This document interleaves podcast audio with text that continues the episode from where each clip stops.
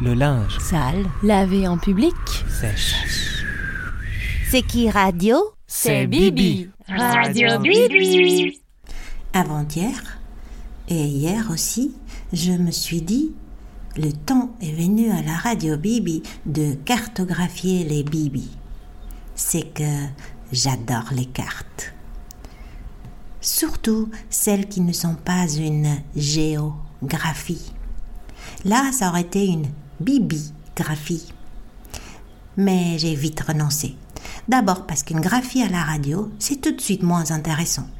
Puis parce que je me suis rendu compte que pour ma part, celle de la mer donc, il est difficile de me suiter, de me situer tant j'ai la bougeotte.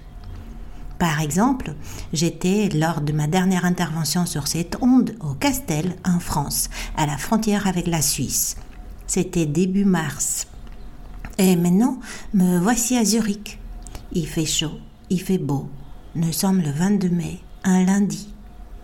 Je suis dans le parc Rieter, sur la terrasse du musée, face au musée, dos à la vue des arbres en contrebas et dos au lac, et déjà en train de concocter des plans d'escapade. Allons voir Auroville, ai-je pensé ce matin, ou les bisons américains. Ou bien, pour donner un autre exemple, je suis devenue la meilleure amie de Claudie Hunzinger, alors que je ne la connais pas.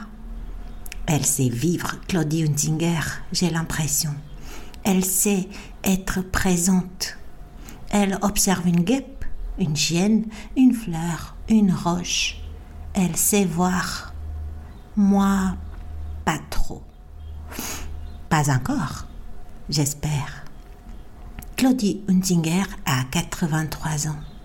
Elle parle dans son avant-dernier livre de sa maison, un archétype de maison, dit-elle, le seul endroit d'où l'on peut écrire.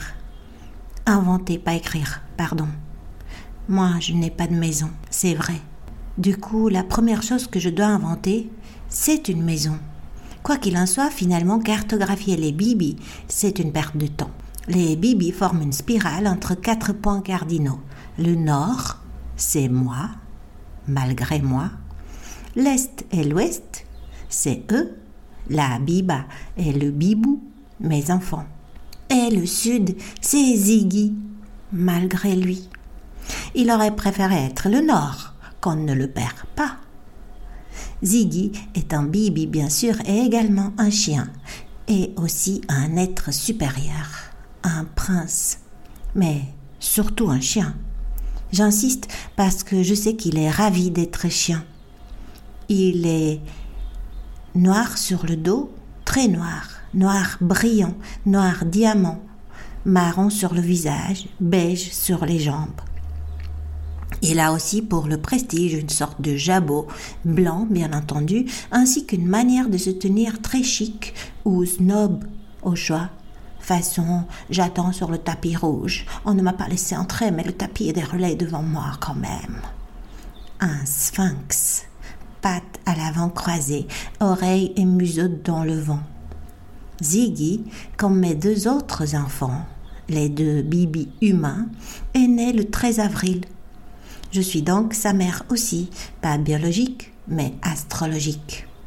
Astral, disons. Je préfère. Je m'efforcerai de temps à autre d'écrire un épisode pour Ziggy, si il me le permet.